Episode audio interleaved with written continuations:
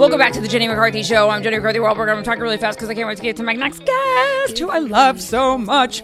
You guys, he's one of my favorite inspirational uh, speakers, gurus, authors, Mastin Kipp. Welcome back to my show. Jenny, how's it going? Good. Let me plug your book again. You guys pick up this book. It's so good. Claim Your Power. A 40 day journey to dissolve the hidden blocks that keep you stuck and finally thrive in your life's unique purpose. It's called Claim Your Power. Get it. Buy it for your mom. Anyone that needs it. Hey, Mastin Kipp, welcome. So, congrats on your TED Talk. That's awesome. Thanks. Yeah, it was probably one of the hardest things I had to do in my entire career. Why, why, why? Well, because I'm a college dropout. I quit college to find my dream job, and I don't have any letters after my name, no certifications, credentials, or degrees.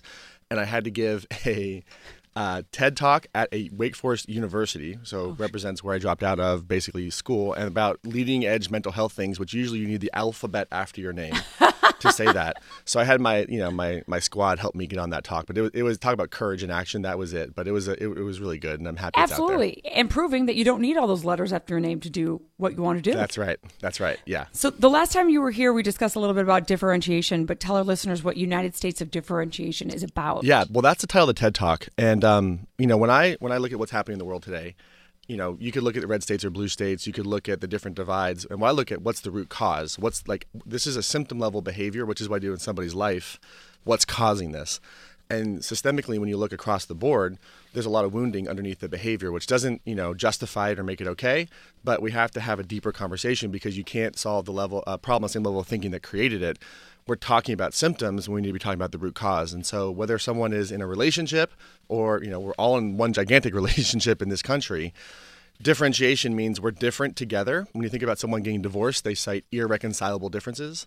When someone stays together they have reconcilable differences and so my view on what's happening today isn't about left or right. It's about what's the hurt that needs to be healed. And I that's really the 100% focus. agree. When I see a lot of people, um, especially, get so inc- like uh, just diabolical, crazy, upset, um, I look at them and go, "There's some underlying pain that it's not just about what they're looking at or who's on TV speaking or what color, like orange shade they are. There is an underlying pain." There is, and it's interesting because I'm probably the least likely person to have this conversation because I'm six foot five, white guy from Kansas, born in the upper middle class, and I have white male privilege, so I acknowledge all that. And people like me usually are the ones who are causing problems today. And the thing is, I have 10 years of evidence based practice with over 10,000 client hours, seeing what these root cause issues are. And it's all emotional trauma. And emotional trauma is totally misunderstood because people think trauma is something that you have a physical injury with. If there's a bruise or if there's a cut or there's physical hurt, that's a trauma. But people don't realize that there's emotional trauma too, which is something that's about psychological and emotional safety. And so, what trauma really is, is a disconnection from psychological, emotional, or physical safety. When you have that disconnection, all kinds of problems happen in the body. And the way that you start to heal it is there's the three phrases I talk about in the TED Talk are there's trauma denial, which is where we are right now. And then there's acknowledging the trauma, which we can talk about because that's very nuanced. And then the third phase is transcending the trauma, where it's not something that's your identity, it's something that happened to you before. And the major call to action in the TED Talk is to become what's called a transitional character. And a transitional character is someone who, in one generation, stops the progress and the, the, the pending, yeah, the handing down the generational trauma. And so that's what's happening today. I believe, regardless of you know your definition of who you are our purpose right now is to is to become transitional characters that's really the focus of why i think these things are happening today A hundred percent, which kind of leads me uh, nicely into Mother's Day talk because, um, you know, a lot of people have issues with their parents. Yeah. Um, and, you know, I mean, I've done my own work throughout my years, and and kind of what I've realized is when you look at your parents from the perspective that they too had a childhood yes and um, right. but we, we only know them as our parents so it's hard to picture them young Yeah. having you know but when you actually go there and realize that they had suffered their own pain and then they weren't able to like you said cut that you know uh, what is it called breaking the cycle That's that i right. called it That's right. um, it, it's it's so freeing. You have such compassion. You have such empathy that um, sometimes you don't need them to change. You just need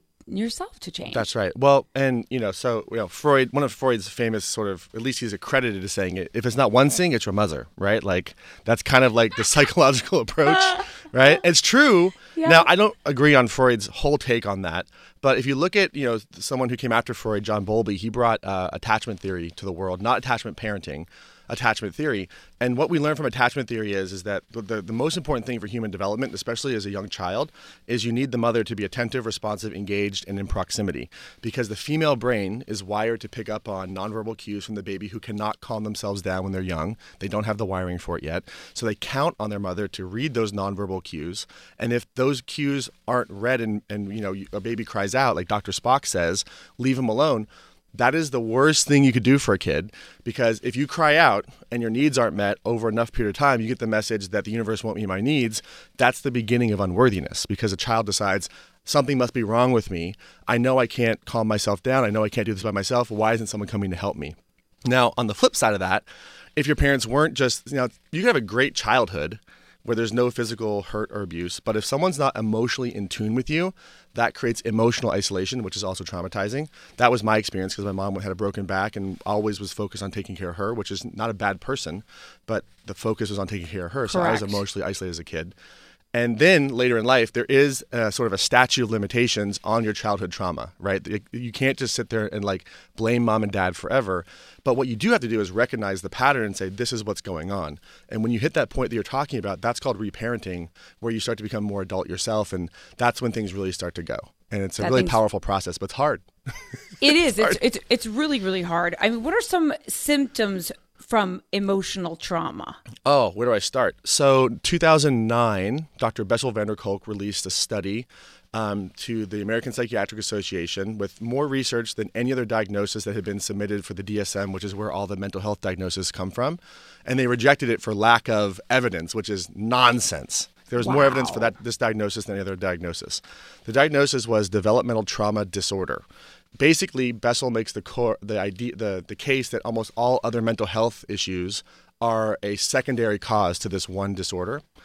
And so when you look at like what are the symptoms of emotional trauma, you have anxiety, depression, suicidal ideation, homicidal rage. You get all the sort of list of like symptomatic things. It could be not being able to complete a goal, narcissism, um, you know, being a sociopath, like all the things that you see out there. Um, you know, schizoaffective disorder. So many of these different things are sort of secondary issues to the core developmental trauma issue. Problem is, if you take that trauma approach, certain people who make lots of money from not solving that problem you know won't get paid as much like pharmaceutical companies and stuff like that because our healing is interpersonal in relationship.